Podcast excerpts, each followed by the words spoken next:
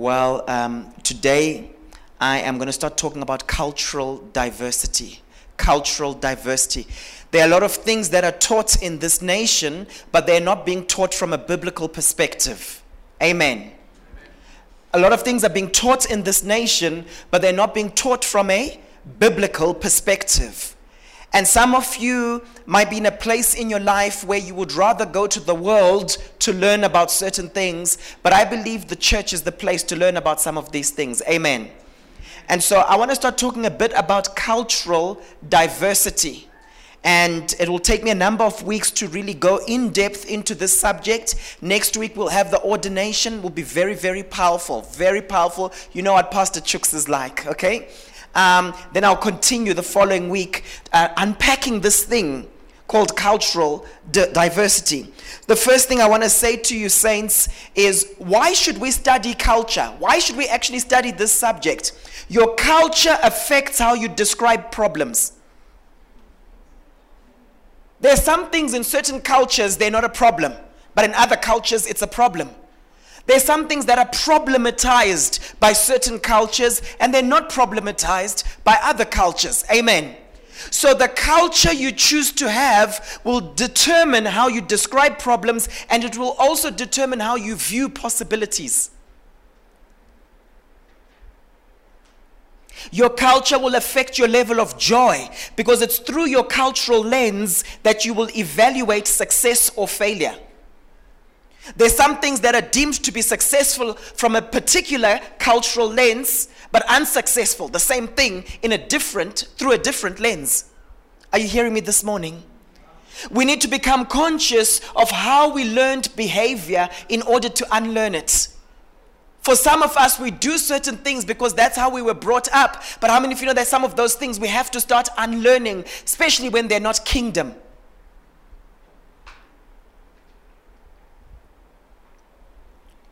We need to be conscious of the debilitating things in our culture and then eject them. And also, we need to embrace the effective qualities in our cultures. The Bible tells us that therefore shall a man leave his mother and father, cleave to his wife, and the two shall become one flesh. So you establish your own household and you say, There were these things my mom and dad did that I like and will embrace them. There were these things that they did stemming from their cultural lens. And you know what? I don't think it's useful for us or I don't think it's kingdom. So we're not embracing them. A lot of marital difficulties today stem from people wanting, oh, I want my husband to be like my father in the TV show that we're shooting right now, we're doing eight hours of it. I was there for eight hours yesterday. Please pray for strength for me. But it was really interesting, especially when you see how that happens with a lot of couples, where I want my wife to be like my mother, and she wants me to be like her father. How many of you know that that becomes very confusing? Because very often we're not the same.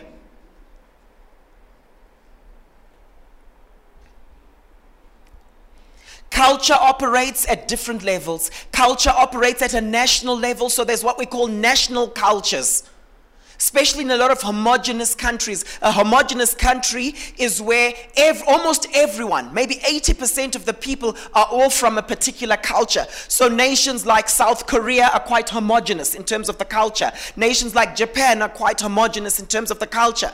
Then you have other places where it's a heterogeneous culture. There's a lot of mixture that's there. For example, we talk about Brazil, and there are people who've come from many different places who happen to be in Brazil today. Amen. Are you hearing me?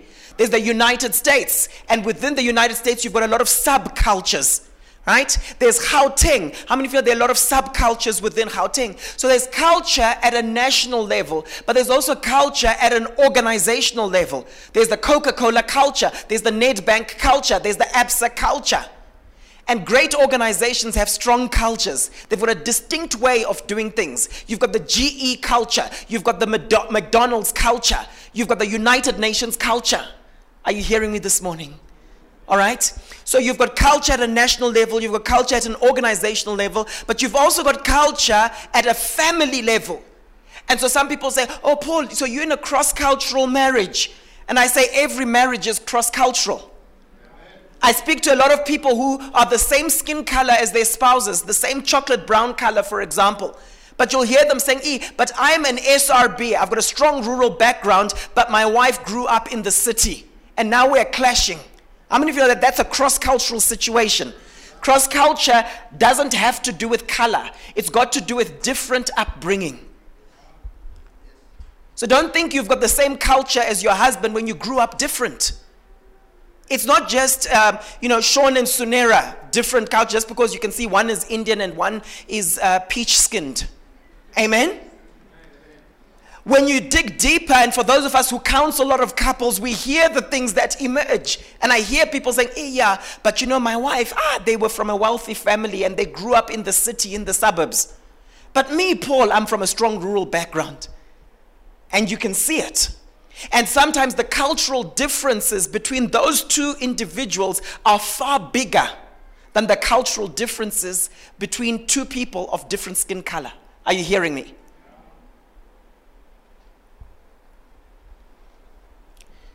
So every family has a unique way of doing what it does. So these are the key thoughts of this message. Number one, we need to know the impact of culture on society. We need to understand how is the culture, the prevailing culture, impacting society. We need to know that. Number two, we are called to be clear about the culture we want. We're called to be clear about the culture that we want to establish. Amen. Number three, culture can be created and we must know how to create it. Great leaders create culture. Culture doesn't just happen to you. You can create the culture you want. I can sit in my house and say, you know what, this is the culture I want to have. In fact, this morning I was talking to my wife about it, and we were just saying, my wife was saying to me, oh, last night I really enjoyed watching soccer with the boys. It's so healthy just talking to them about the game and them not playing computer. It's just really great. And then I was saying to her, Yeah, you know what? I think it's a great culture to have. There are times when we're sitting in the lounge and I actually just want all of us to be engaged in the same thing and talking about it. That's a culture I want to create. Amen. What culture do you want to create in your family? Are you letting it happen to you or are you making it happen? Say to the person next to you, let's create culture. All right? Next, we must know that we are called to transform when we must know that we must know what we are called to transform and what is immaterial. This is very important. There's certain things we've been called to change in our culture, and there's certain things that are immaterial. In other words, God doesn't mind them. How many of you know that when Jesus came, he didn't say, wear this type of fashion and not this type?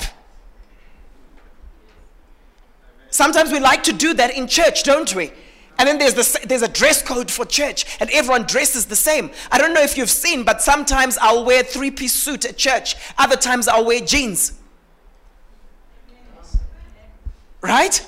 And I do that sometimes so that people free, feel free and feel comfortable to come in their own style. So sometimes I'm smart casual, sometimes I'm very smart. I've got lots of suits because of the nature of the work I do. It's normal for me. I'm always coaching executives, I'm always speaking in different organizations. But if I'm going to the Reserve Bank and doing something where they dress smartly and where the men always wear ties, I adapt to that. But when I'm going to Nando's or Momentum or Outsurance, they, they, they, uh, they're a bit more casual. In Nando's, the guys are in jeans all the time. Are you hearing me? It's called cultural agility, being able to adjust because you want to get your message across. So you don't want how you are dressed or whatever your style is to end up being a block to people hearing you. But there's some people who are like, this is me and I'll always just be like that and doesn't matter.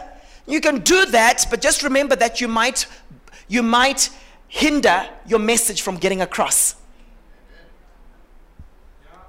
Come on now, there was a church uh, in the United States by the coast somewhere, and the whole eldership.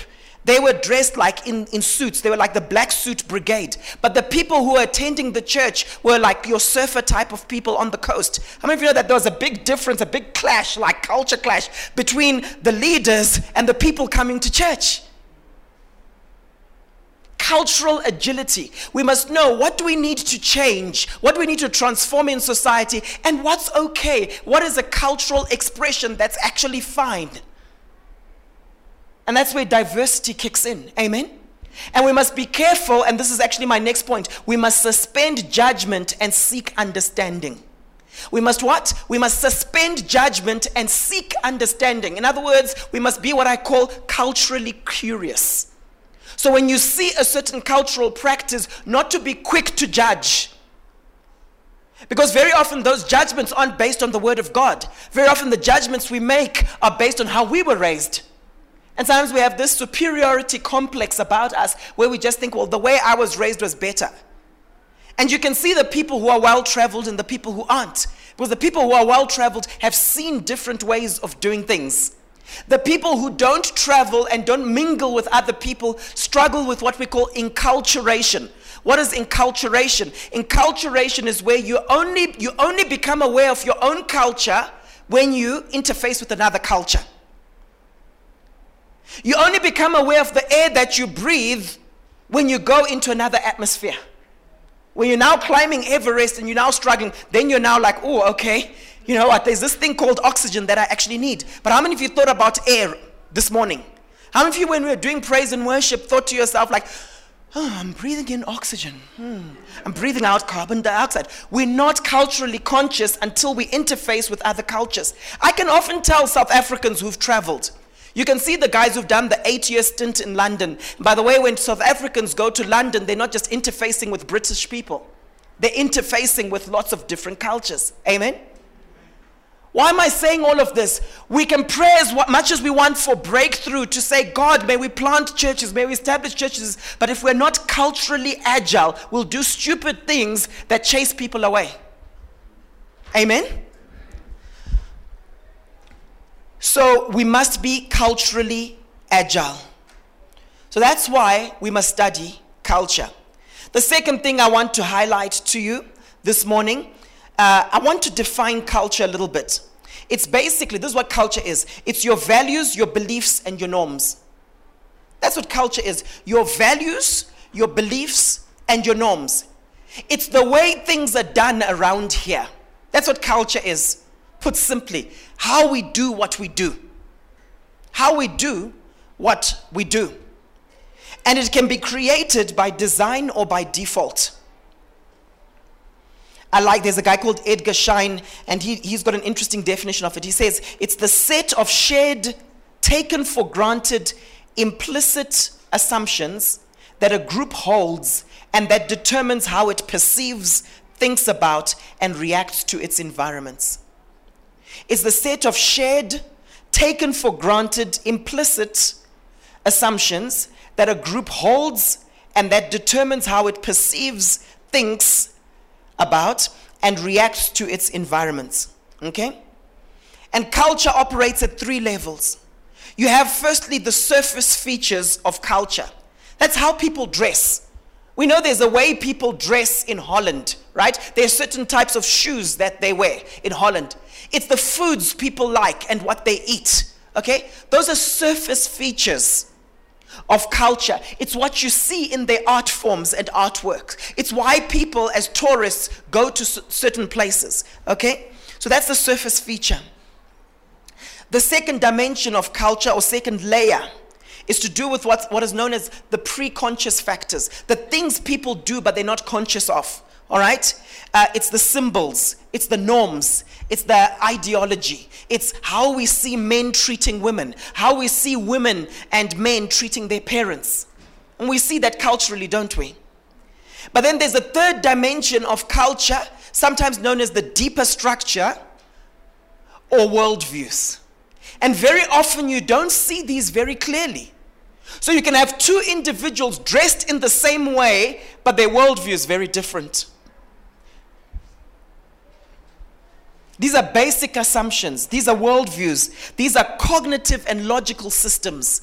And we're going to go deep into this to really unpack so that you can actually diagnose what is my culture. Because you see, what I found is some people will come to church and they say they're Christians. And as a pastor, I can say, well, as you get married, this is the process, this is what you would need to do. But for someone who's still operating through their cultural lens, not at the surface level.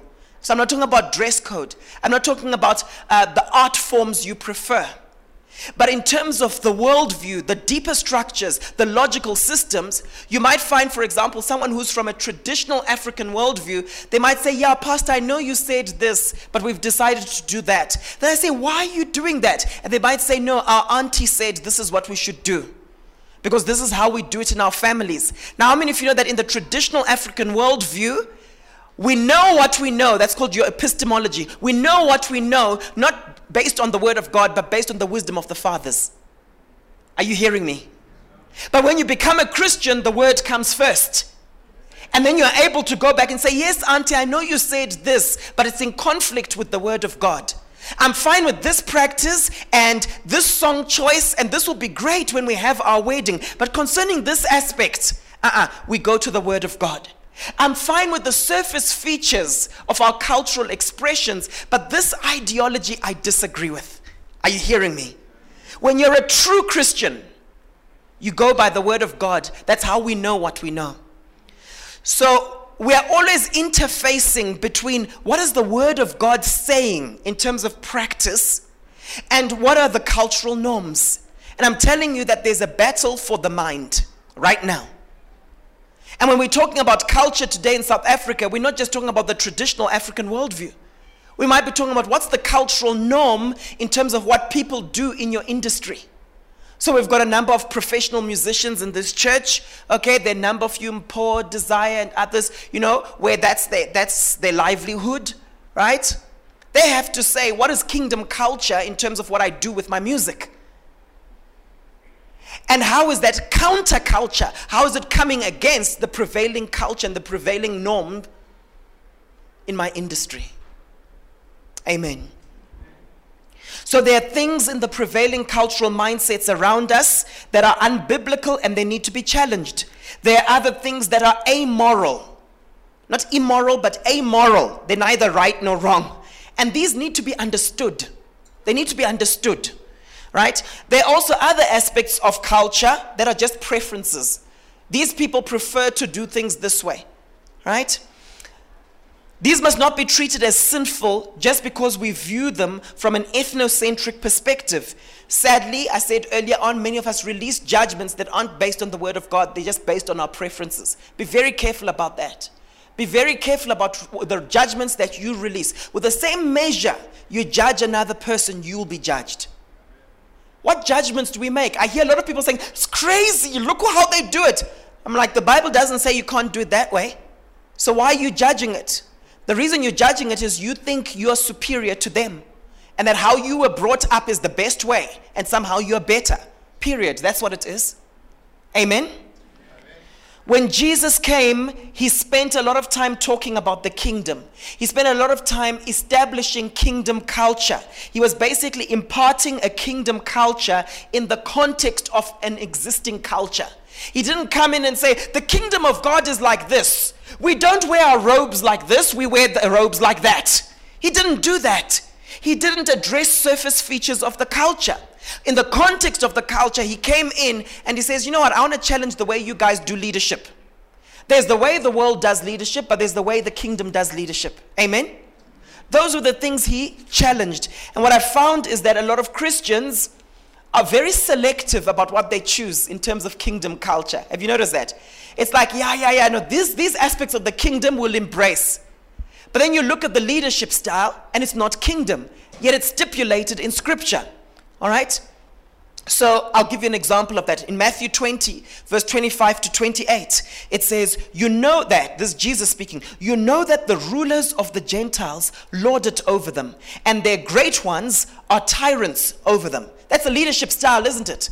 A very dictatorial, autocratic leadership style. Amen. Amen. How many of you have seen this in the church? Can you see that sometimes our culture then becomes selective? Because we, Jesus says this, and some people just ignore it. And there's some people in the congregation who think that their pastors will be boosted if they treat their pastors this way. But some of us stand up and we say, no, this is, this is not leadership. Right? Jesus specifically says, it will not be so among you. He says, it will not be so among you. Sometimes we have to sit down with our children and they say, but those guys in that family do that. And those people, my friends, and their parents do that. And sometimes we have to say to them, what? It shall not be so amongst you. Amen? There's certain language that's not swearing.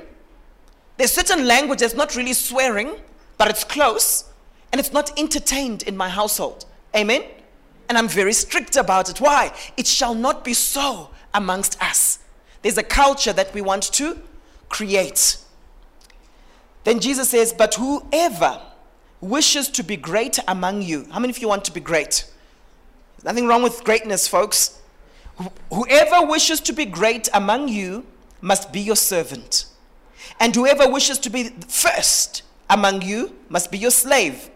Just as the Son of Man came not to be served, but to serve. In other words, he's using himself as an example. Why? One of the ways we create culture is through what we model. And Jesus is basically saying, You're not seeing me doing that, are you? No? But I'm the Son of Man, aren't I? Yes? So just be like me. Amen. People will do what they see you doing. That's just an example in Scripture where we see Jesus creating culture. The third thing I want to say to you this morning is there's a way you can diagnose your culture. And I want to give you 14 things that you can do to figure out what your culture is. Number one, what beliefs are strongly held? In your family, in your household, what beliefs are strongly held? Number two, how do parents or leaders teach children or employees in the workplace to behave? In this church, if you want to diagnose the culture of this church, well, how are the leaders teaching people to behave? Number three, what do people regard as major sins? What's seen as a no no? In a lot of churches and a lot of businesses, the thing that is seen as a major no no, God hasn't got a problem with it. Isn't it funny? Sometimes the things we think are the greatest of sins in the Bible aren't even recorded as a sin. But that's what you'll find pastors focusing on their whole lives, their whole ministry on that particular thing. Amen? I don't know about you, but I want to be burdened by the things that burden the Lord. And the things that are immaterial to God, I don't want to dwell on. Number four, what do people do in crises? In times where there's a crisis, where do people run? That's where you see the culture. I see it amongst Christians, I, you see it in churches. Where some people will be saying, oh, you know what, Pastor, yes, we're with you. Yes, no, ah, everything is fine. Then the moment they experience crisis, where do they run to? That says something about the cultural mindset. Amen. All right? If you're in a situation where you're saying, I'm a Bible believing Christian, but the moment you are desperate and in trouble, you run to some witch doctor, you run to some sangoma, it, tells me something about your culture, your cultural mindset, where you really believe the power is. Amen? Number five, what rituals do people perform? Number six, what are the greatest fears that people have? That says something about the culture. Number seven, who are the trendsetters? So, who are the cultural heroes? Who are the people that are praised? How many of you know that if we want to create an evangelistic culture in this church, we need to start measuring how many people are being saved? We need to start talking about it. We need to start having testimonies around it. We need to create rituals around evangelism if we want a culture of evangelism. Amen? Number nine, what is expressed in the art forms of the people? You know, you have certain cultures, for example, you know those, uh, you know, in ancient Greece, etc., and you'll have all those naked guys, you know, and we're all fine with it, and our kids are like, oh, why do they always show that? And our, our kids are like baffled by it, because if someone just paints a picture of some naked dude like that where everything is showing, would have an issue with it. But with all these statues, you know, people are now tourists and it's like, ooh, ooh. But you know that that speaks, that those art forms speak of the culture of the day and what was going on.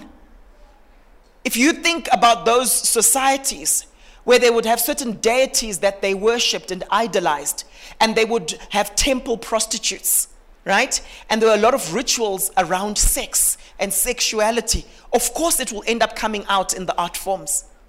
Amen?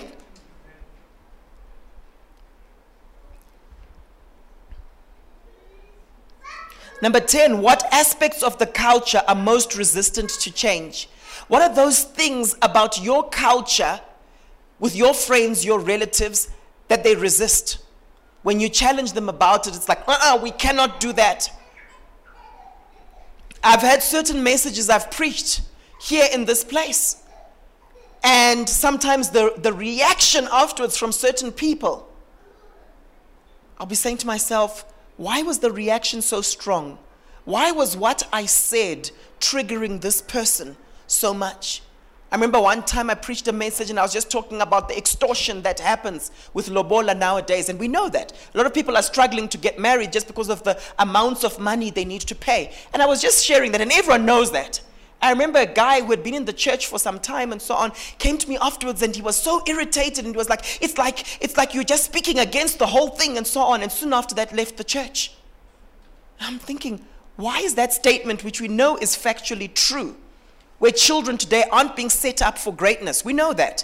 Where people who want to get married like yesterday are struggling to get married because they want to start a life together, but they also have to raise a lot of money. And now I'm addressing the extortion that is happening. Why would someone react so strongly? It says something about the cultural mindset. Amen? What are considered to be the words of wisdom in that culture? On what do people spend money? Where does the money go? Come on now, in this country, a lot of money is invested in death. Have you noticed that? If you want to make lots of money in this country, you know, go into the funeral services business. But you know, do you know the reason behind that? Why does a lot of money go? People say, "No, I want to give my father a good, you know, dignified burial." Yes, there's that aspect, but good marketers play on that. Because a lot of people who've come from an ancestral background also have this whole fear of if we don't do things properly and don't have an expensive funeral, eh, you never know what might happen. It's true. I've had a grandmother, I remember my, one of my grandmothers once saying, like, you guys, you're saying you're not into this ancestral stuff and you're disrespecting it. You'll see what will happen. If you continue like that, you'll see when I die. You'll see what will happen to you. I've also had that. okay. And the people who are afraid of that are then controlled by it. What is rewarded and celebrated the most? What is rewarded and celebrated the most? In your family, amongst your children, is it Jesus who is worshipped and lifted up? Or is it their favorite soccer star?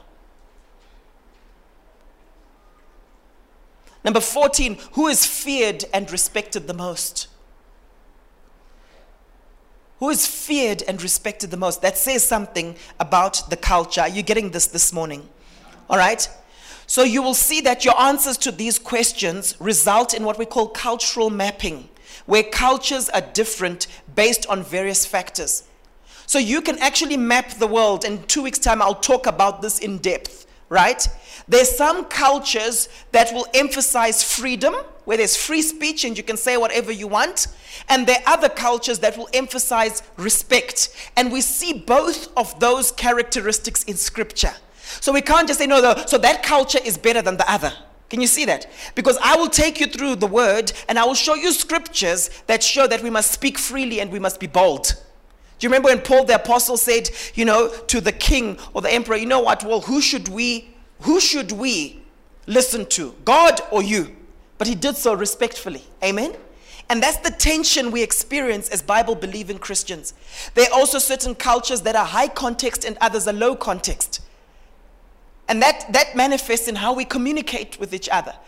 So if you go to a high context culture like the Arab world, I remember an old friend of mine going there and he had one of his guys, business partners, and they were doing some business with an Arab sheik over there.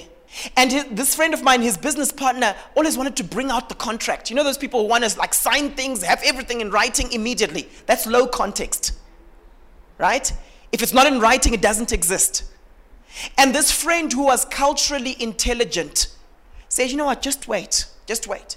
And this Arab sheik would take them around, show them this, get to know them better.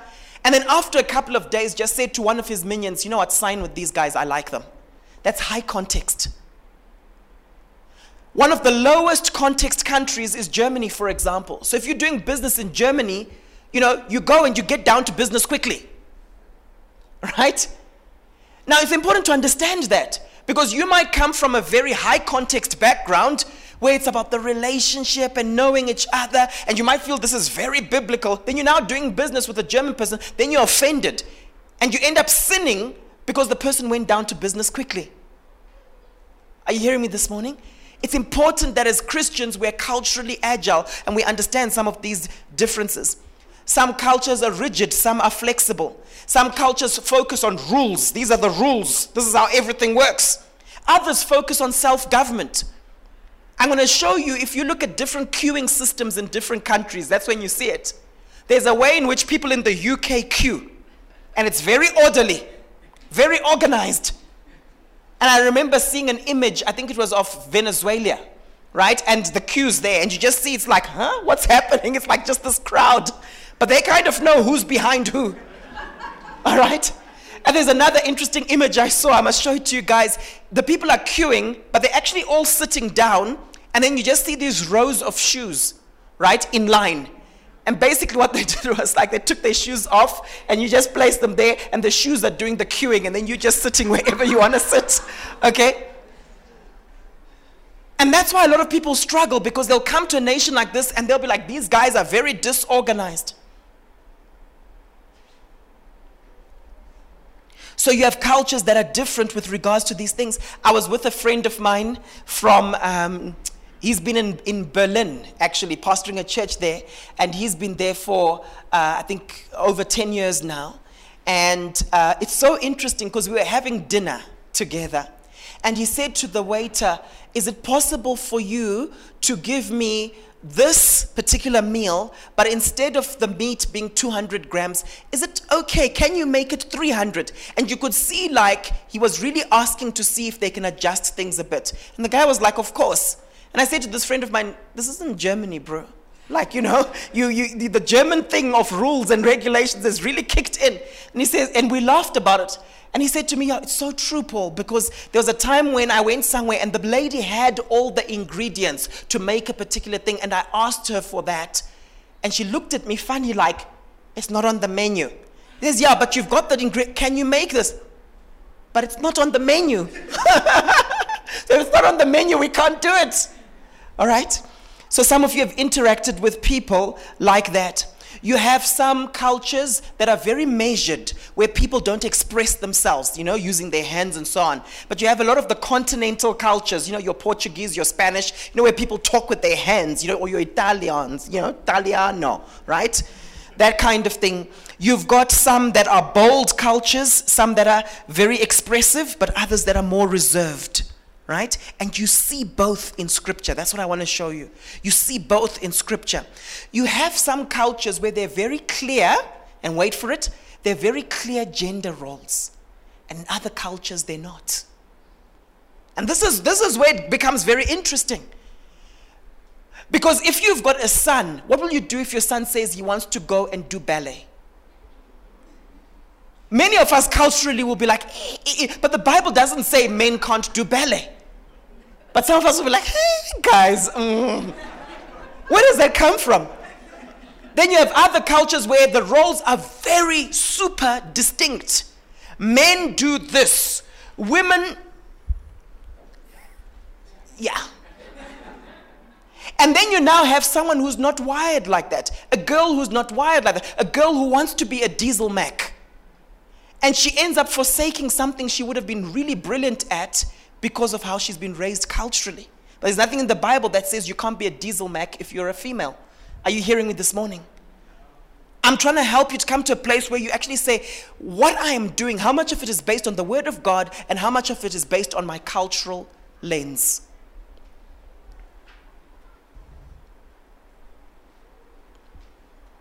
I want to raise my children to be strong and expressive to be able to speak their minds.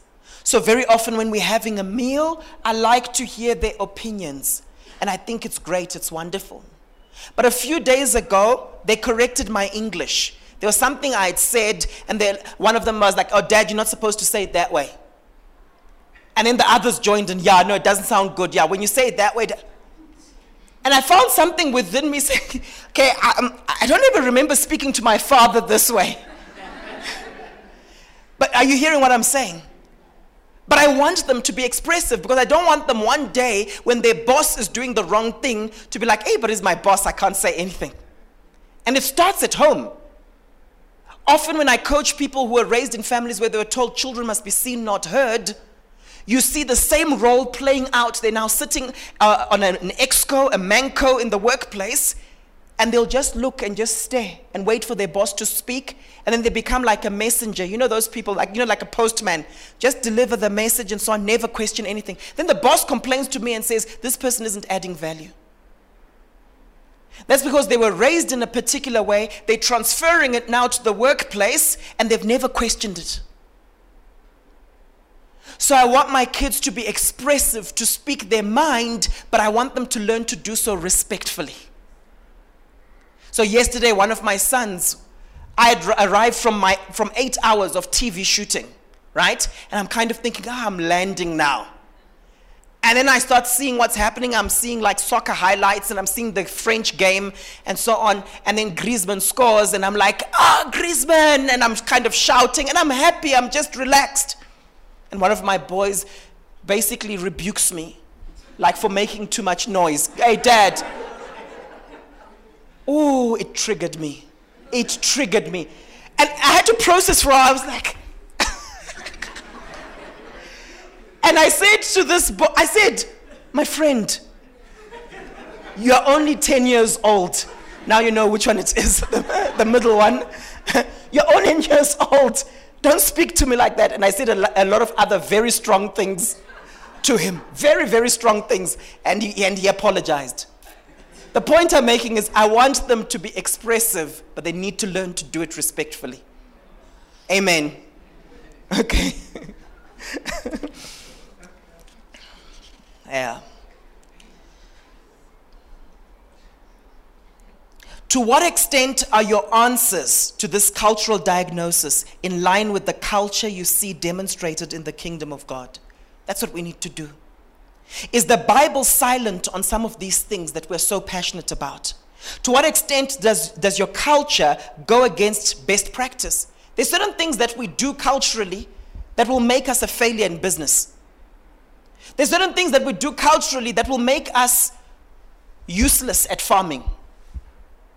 I've got friends, uh, farmers, who used to teach people in the community how to farm. And they said, Paul, we had to deal with the cultural mindset because the cultural mindset didn't value time and timekeeping. But how many of you know that if you just decide, like, I know it's time to sow seed, eh? yeah, it's time to sow seed, ah, but no, we'll do it two weeks later. How many of you know that in farming that doesn't work? How many of you know that um, you could be from a cultural background that's into, some people call it black man's time, some people call it African time, whatever you want to call it, right? But many of you know that if you're trying to do business at a global level and you pitch up 10 minutes late, that German guy might have already left and you lose the deal. And you can't just say, but no, in my culture, we must be more flexible. You can't just say, ah, but when I grew up, I grew up in an environment where we didn't even have wristwatches. We'll just say, guys, yeah, we'll go to the wedding when the sun starts to get warm. That's a direct translation from where I come from. There's an interesting term called kumadziazua. It's basically when the sun starts to get warm, that's when it will happen. okay? So some people will pitch up at nine, others at half ten. In fact, what often happens is people kind of just know. They kind of, have you know, you, you have these weddings where it's almost like someone else was given a memo in terms of when to come. It's like there's a whole group of people that know the right time to come. So some people will pitch up at exactly 10 o'clock. Then you see this group coming at half past 11. It's like, how do they know? Do you know how they knew? They're from a high context culture where you can do what I think the Japanese call it reading the air. Where you actually know, you can actually read the air signs, signals, and you just kind of like know what to do. That happens in high context cultures. In low context cultures, everything is in writing. This is the deadline, and it's and we'll do what we said we will do. That was in writing. And if it's not in writing, then we didn't really agree. That's the mindset in low context cultures. Okay? Come on, we, you know, guys, when you have ba- baby showers, you know, my wife has got this thing when they're baby showers and what's the other one? Uh, bridal showers and so on. She kind of now knows, like, if she's invited to speak at one and so on. She's like, what time is it starting? Then she kind of knows when to pitch up, maybe an hour and a half into it and so on. That's when it's really going, okay? If we don't understand these things, we'll be very annoyed and we'll be highly strung all the time. All national cultures need to be measured against the Word of God. Your culture is not an excuse for disobeying God's Word. Ultimately, one day we will all yield to God's dominion and authority. And this is powerfully displayed in the book of the Revelation and also in the book of Daniel. Have a look at the Revelation, chapter 11, verse 15. It says, The seventh angel sounded his trumpet, and there were loud voices in heaven, which said, The kingdom of the world has become the kingdom of our Lord and of his Messiah, and he will reign forever. How many of you know that God is going to take over? God is going to take over. And ultimately, there'll be a yielding to his authority and his dominion. And I believe that we are called to transform society with kingdom thinking and kingdom culture. In Daniel chapter 4, verse 34 to 37, Nebuchadnezzar was one of the greatest emperors, right? In terms of history. And look what he ends up saying. And I believe this is a picture of what's going to end up happening. But at the end of that period, I, Nebuchadnezzar, raised my eyes toward heaven, and my reason returned to me. Right? God had allowed him to basically go a bit um, crazy. He says, And I blessed the Most High and praised and honored him who lives forever. For his dominion, I love this, is an everlasting dominion. Go with this type of boldness when you go into the marketplace. His dominion is an everlasting dominion, and his kingdom endures from generation to generation. All the inhabitants of the earth are counted as nothing. This is the greatest emperor saying this. But he does according to his will in the host of heaven and among the inhabitants of earth. And no one can ward off his hand or say to him, What have you done? At that time, my reason returned to me, and my majesty and splendor were restored to me. See, God is the one, He can turn the hearts of kings. My majesty and splendor were restored to me for the glory of my kingdom. And my counselors and my nobles began seeking me out. So I was re-established in my sovereignty. Who re-established him? God. And in my sovereignty, uh, sovereign, sovereignty and surpassing greatness was added to me. By who? God. He's the one who allows it.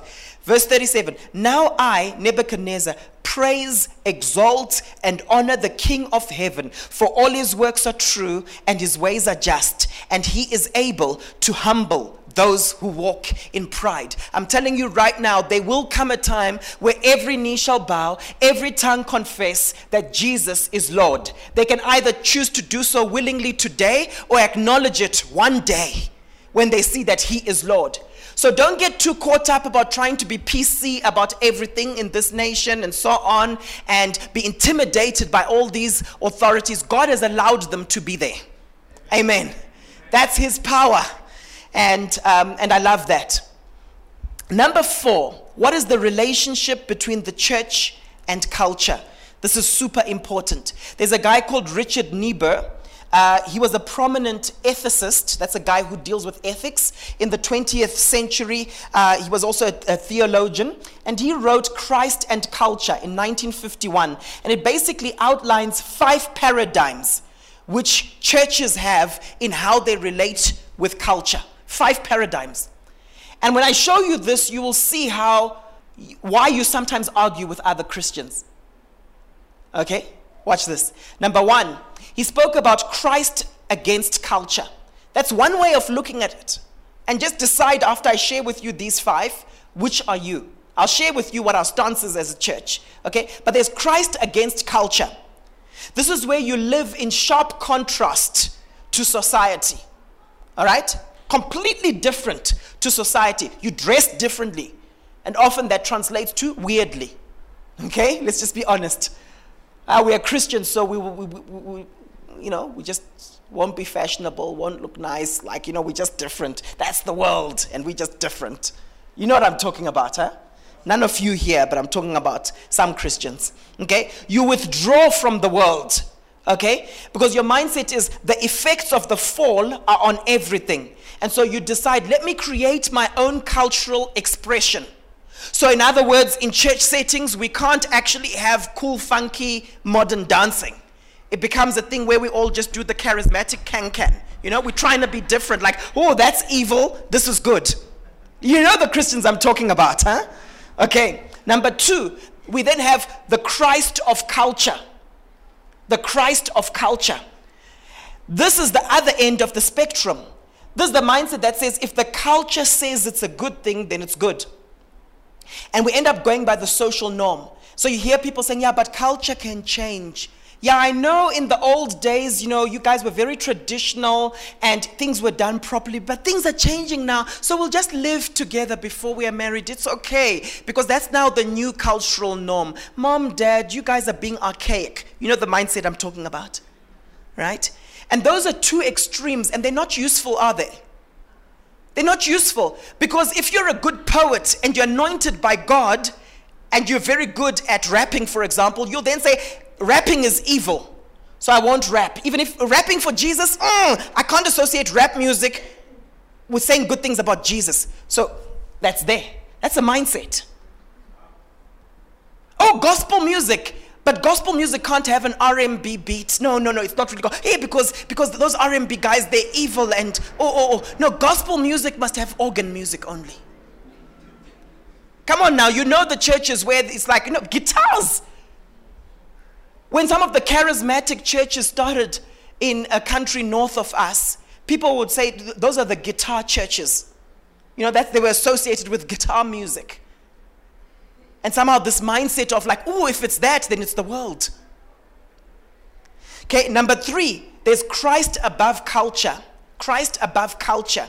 And this is a mindset that's really associated with a guy called Thomas Aquinas. Some of you might remember Thomas Aquinas, right?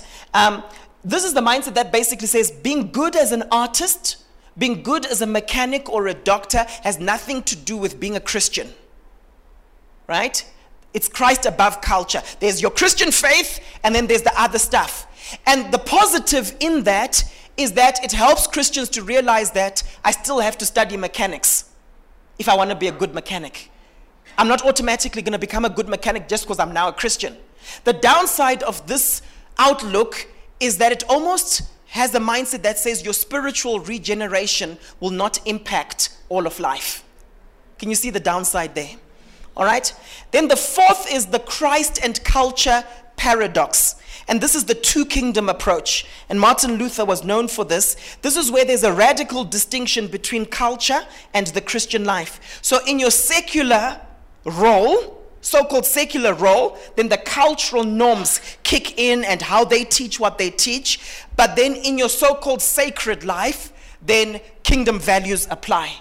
And then there's always this tension and this mindset that, you know what, this tension will be there for the rest of our lives and will only be resolved when we're in heaven, which isn't always that useful. The fifth one, which I lean towards, but there are pros and cons of each one of these, all right, is what we call Christ transforming culture. Christ transforming culture. So, this is the transformationist paradigm, right? This is where we have a mindset where we say um, there is good in all things that are in created order, but it won't be perfect for now. Okay? This is where we see all of life being renewed and restored by God. This is where we believe, you know what, we can go into government and make a difference. We can be a Christian politician. All right? And that's okay. As opposed to the other mindset that says, like, politics, that's evil. If you're a Christian, mm, you can't even be there. Can you see how these work on a continuum? And Calvin was actually strong on this, by the way. I'm not a Calvinist, but Calvin was strong on this, right?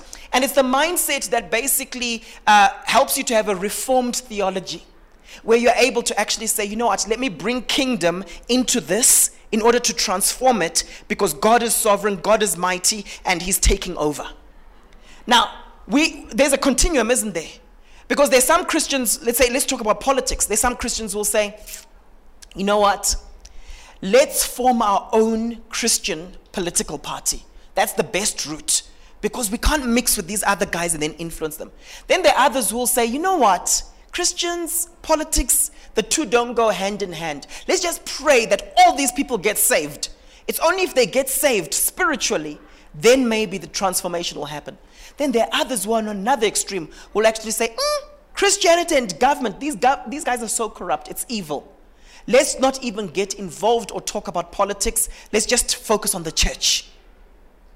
Can you see the differences? And we argue about these things because we see them through different cultural lenses. What do I believe? I believe that God wants to transform all of life. I believe that we have a message in the business world, we have a message in the world of the arts that we need to take there. And we need to role model and lead in those environments. I believe that. If people like William Wilberforce, as we were talking with Kotso the other day, William Wilberforce was actually uh, mentored a little bit by John Newton. I think it was John Newton. And uh, John Newton advised him, said, Don't become a pastor. Rather, stay doing what you're doing. And he's the guy who led the abolition of slavery, right? But he was radical. He was radical as a believer. Can you see that your cultural lens and your outlook and your worldview will affect what you decide to do?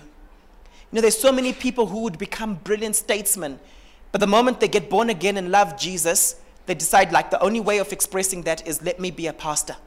And then they become ineffective in the world. Out for that. Amen. All right? So think through what your stance is. Think through what your stance is. The view you have affects what you believe is your mission. Some Christians will stay out of politics because of their paradigm, whilst others will only pray for politicians to be saved, whilst others will still go the route of joining existing parties, whilst others will start their own political parties untainted, inverted commas, by the world. Some Christians, for example, who are strong in reforming and transforming the world, will say, We also want a booth at Sexpo. You know, like Pastor Chuk said uh, the, the, one time, we also want a booth at Sexpo. Why should the world be leading when it comes to all these sex things? We want to teach them the right way of doing it. Now, there are other Christians on the other extreme who might say, no, no, no, don't use the world's platform for that. Don't be seen there. What will people think of you? And they only teach those things in the church to Christians who are, eh, but it's like preaching to the choir. It's mindsets. Some Christian artists, some Christian artists will perform any type of music in order to transform the industry, whilst others will have a strong stance that we should only perform gospel music. What's your stance? Sadly, sometimes they can become very judgmental. Have you noticed that? They can become very judgmental now, where they'll say, This person says he's a Christian musician, but I didn't hear the name of Jesus mentioned in his song. Huh? And I'm saying to myself, surely you can sing a song that comes from the biblical Christian worldview that ends up transforming society and ministering very deeply to people. Amen? Amen? Let me give an example of such a song. Do you guys remember Whitney Houston's song, Your Love is My Love? Let me read to you some of the words. And can you tell me what perspective is this song coming from? And what does it do for a marriage? Imagine I'm singing it to my wife or you're singing it to your husband, okay? She says, If tomorrow is judgment day, you guys know the song, right? Your love is my love and my love is your love. That one, right? If tomorrow is judgment day and I'm standing on the front line, in other words, accountability to God, right? And the Lord asks me what I did with my life. I will say I spent it with you. If, imagine your spouse, guys, singing this to you. They might not sing it like Whitney does, but imagine they're saying this. If I wake up in World War III, I see destruction and poverty, and I feel like I want to go home. It's okay if you're coming with me. Because your love is my love, and my love is your love. It would take an eternity to break us. This is very powerful. This is speaking about till death do, do us part. This is speaking about fidelity right? And the chains of Amistad couldn't hold us. Remember Amistad, the slave ship? and so on. Go and read up the story, okay? The slave ship where the slaves broke away from it. Okay, they'd gone to Cuba, etc. Right? The chains of Amistad couldn't hold us because your love is my love, and my love is your love. It would take an eternity to break us, and the chains of Amistad couldn't hold us. Ladies, it's Father's Day. If you've got a dude in your life, just you know, play it for him. Don't try and sing it. You might uh, might not be a blessing. I'm gonna play this. I'm gonna play this for my wife later on. Okay. If I lose my fame and fortune, Whitney had bucks. She had cash, right? If I lose my fame and fortune, really don't matter. And I'm homeless on the street, in riches or in? Right. And I'm homeless on the street, on the street, Lord. And I'm sleeping in Grand Central Station it's fine. It's okay if you're sleeping with me. Isn't that beautiful? She's not saying, Hallelujah, Jesus. Korabashende. Some of you prefer songs that have got bad doctrine in them. Just because the guy says Korabashende at the end, then you're like, ah, no, this is very spiritual. Even though the things are not in line with the word of God. okay? For me, I can listen to a song like this and it will make and it brings me closer to my wife. Finally, number five. What does the Bible say about our relationship with the prevailing culture of the day? And I want to show you scriptural evidence that we're called to transform culture. We're called to influence and to redeem the culture of the day. John 17, verse 14 to 17 says, I have given them your word and the world has hated them, for they are not of the world, just as I am not of the world. I'm not asking that you take them out of the world. This is for those Christians who want to leave the world. I'm not asking that you take them out of the world, but that you keep them from the evil one. They are not of the world, even as I am not of it. Sanctify them by the truth. Your word is truth. Now, guys, I understand that some people who've been in the world are very sensitive about these things. You know what I mean? If you've been in the world and you've just been singing rude music in the world, sometimes you have to have a season where you break away completely from it. But if God has still gifted you in that way, you can bounce back and start doing it for Him and to His glory. As opposed to, oh, I'm now a holy person just because I don't rap for Jesus. I don't rap. No, God isn't looking at you and thinking, You're so holy, you're so holy. He's thinking that's a wasted gift, it's a wasted talent. Okay? Matthew chapter 5, verse 13 to 16. You are the salt of the earth. But if the salt has become tasteless, how can it be made salty again? It is no longer good for anything except to be thrown out and trampled underfoot by men. You are the light of the world. A city set on a hill cannot be hidden. Ladies and gentlemen, there's nothing wrong with fame if your motive as a Christian is to be famous for Jesus. Don't shy away from it. If your motive is to be famous for Jesus, to make Jesus known in places where he's unknown, there's nothing wrong with it. A city set on a hill cannot be hidden, nor does anyone light a lamp and put it under a basket, but on the lampstand, and it gives light to all who are in the house. Let your light shine. In a little corner? No. Let your light shine before men in such a way that they may see your good works you know what the problem with a lot of Christians is? They say, I want to be a famous actor or actress for Jesus. So I'm shining for Jesus. But here's the problem people aren't seeing the good works. The reason we shine is so that they see the good works, not the bad works. You can't say, I'm now famous for Jesus, but you're backsliding the more famous you get. Which is what we're seeing. We're seeing a lot of Christ celebrities backsliding and the world isn't knowing their good works, the world is knowing their bad works. Let your light shine before men in such a way that they may see your good works and do what? Glorify your Father who's in heaven. Titus 2, verse 6 to 7. Likewise, urge the young men to be sensible.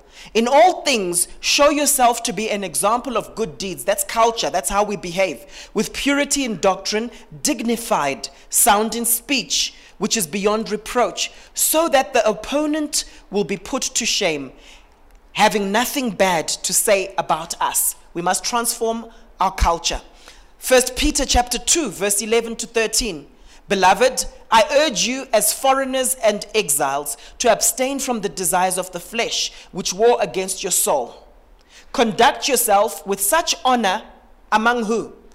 Among the Gentiles, that though they slander you as evildoers, they may see your good deeds and glorify God on the day he visits us.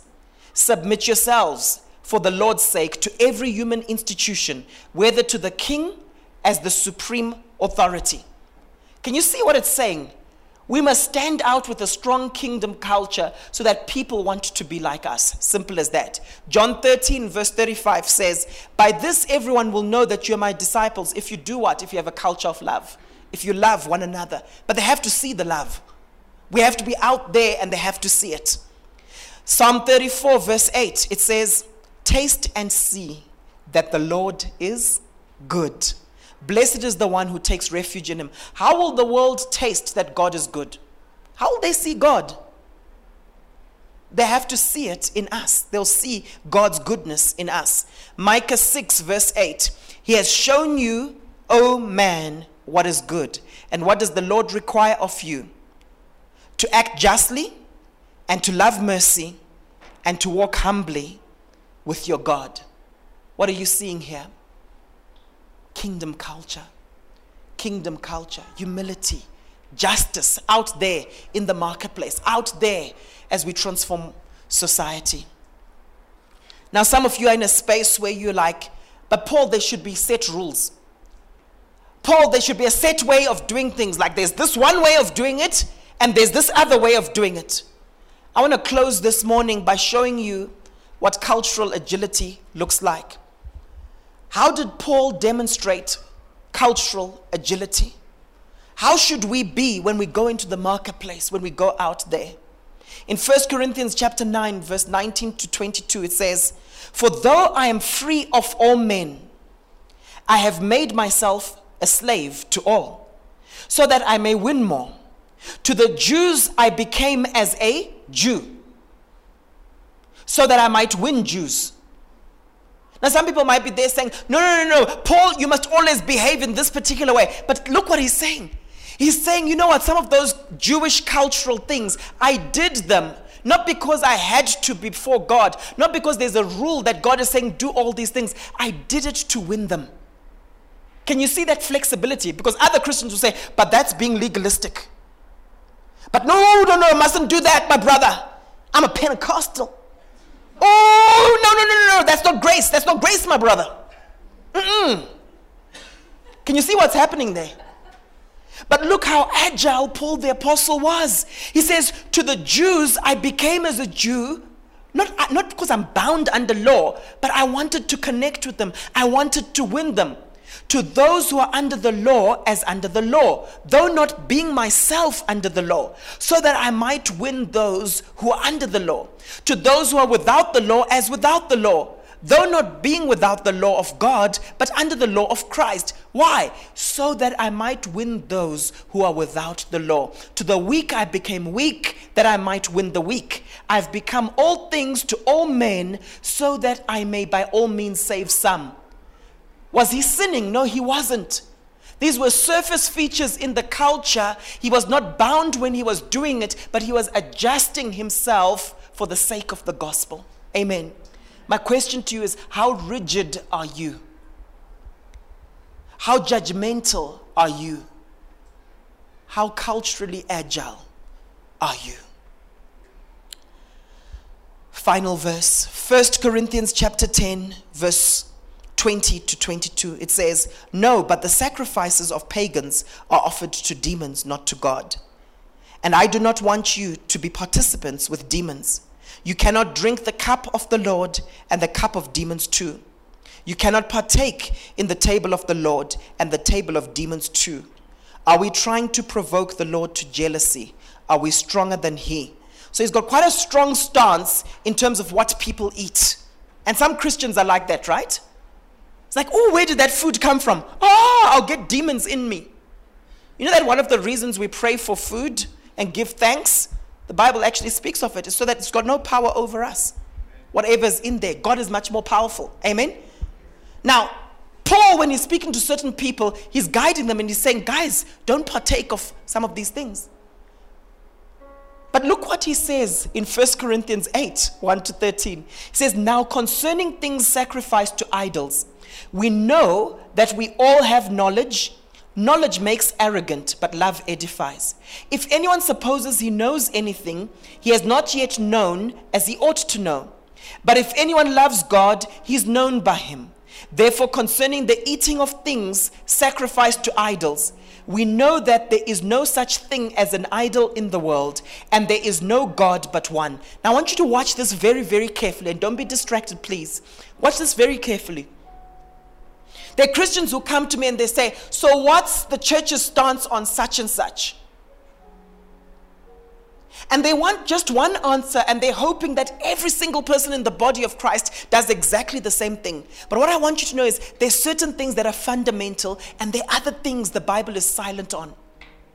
And just watch how Paul addresses this. He says, For even if they're so called gods, whether in heaven or on earth, as indeed there are many gods and many lords, yet for us there's one God, the Father from whom all things and we exist for him and no and and one lord jesus christ by whom are all things and we exist through him.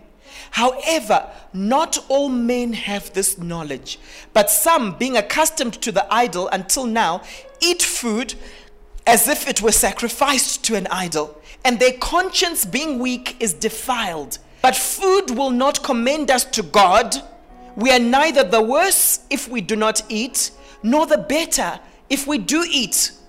But take care that this liberty of yours does not somehow become a stumbling block to the weak. For if someone sees you who have knowledge dining in an idol's temple, will not his conscience, conscience, if he is weak, be strengthened to eat things sacrificed to idols? For though your knowledge, for through your knowledge, he, he who is weak is ruined the brother for whose sake Christ died. And so, by sinning against the brethren and wounding their conscience when it's weak, you sin against Christ. Therefore, if food causes my brother to stumble, I will never eat meat again, so that I will not cause my brother to stumble. Can you see the issue here? Is there anything wrong with eating that meat? No. But is it going to cause your brother to stumble who's got a weaker conscience? Yes. And you sin against him. So therefore you don't. If you have a friend having a Hindu wedding and they're having it in a Hindu temple, is there anything wrong with you going to that temple? No, there isn't. But if someone sees you there participating, could it cause them to stumble? And maybe they'll think like, "Oh, this person worships all gods." Yes, maybe and you might refrain because of what it does to your brothers and your sisters. Amen. Cultural agility. Let's pray. Father, we come before you and we ask for your wisdom. We want wisdom, Lord, from heaven. We want to be mature, Lord God. We want to be culturally agile. We want to transform society. We want to see people, all nations, everywhere, bowing down to you, Lord. We declare that every knee shall bow and every tongue shall confess that Jesus Christ is Lord. Father, I pray for my brothers and my sisters this morning who are in this interface right now. Some of you have been struggling in this area where you don't quite know how to be as you're interacting with your families. I want to encourage you to re listen to this message. Ask God to speak deeply to you so that you know how to carry yourself. Father, I pray that every aspect of our culture would be pleasing to you and honoring to you. Father, I pray that you deliver us from being judgmental, Lord. If you are here this morning and you feel like you've tended to be judgmental, you've tended to release judgments very quickly based on things that aren't even in the Word of God, I want you to just repent before God right now. You don't have to stand up, but just pray with me. Lord Jesus, I come before you now and I confess to you that I've released judgments.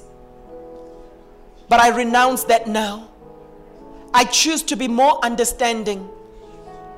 I ask you, Father, to give me your grace to be culturally intelligent, to be gracious to my brothers and sisters, to understand that I would have been like them if I had been raised in their environment. Father, show me what I need to challenge and show me what I need to understand. In Jesus' mighty name, amen and amen.